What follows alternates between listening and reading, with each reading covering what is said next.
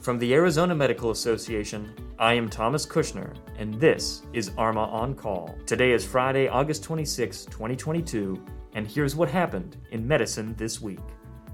Dr. Anthony Fauci announced his departure from the federal government and from his role as the director of the National Institute of Allergy and Infectious Disease, a position he has held since 1984. President Biden responded to the announcement stating, I extend my deepest thanks for his public service. The United States of America is stronger, more resilient, and healthier because of him.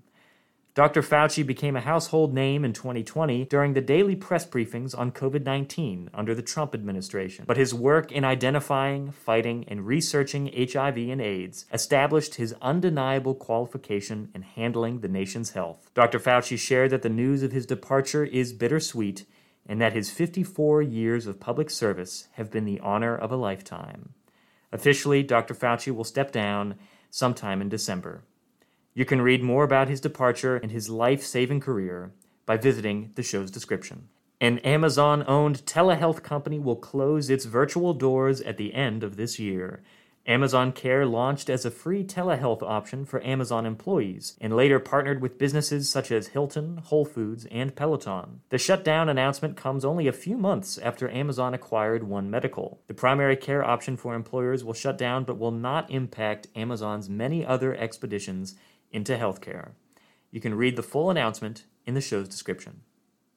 The Arizona Department of Health Services has launched a newly updated monkeypox resource page to inform physicians and their patients of the current national health emergency. The website organizes its information into four major areas know, prevent, identify, and treat. You can visit the web page to view updated materials for physicians and patients by visiting the show's description. CDC Director Rochelle Walensky announced plans to reimagine the culture of the CDC. Walensky expressed a need to make the department nimbler and more prepared for public health emergencies. The focus will be on distributing health guidance more quickly rather than spending energy on crafting scientific papers.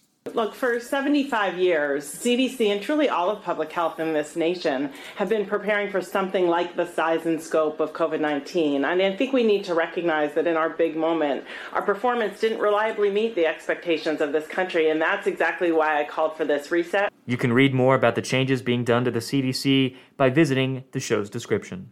That concludes the update on Medicine This Week. Medicine This Week is part and parcel of the Arizona Medical Association's podcast ARMA On Call. If you are not an ARMA member, you can gain access to our extended print version of Medicine This Week, which is published every Friday, by signing up for membership today. Head to azmed.org to learn more. Be sure to subscribe to ARMA On Call and share this episode with a friend. We'll catch you next time.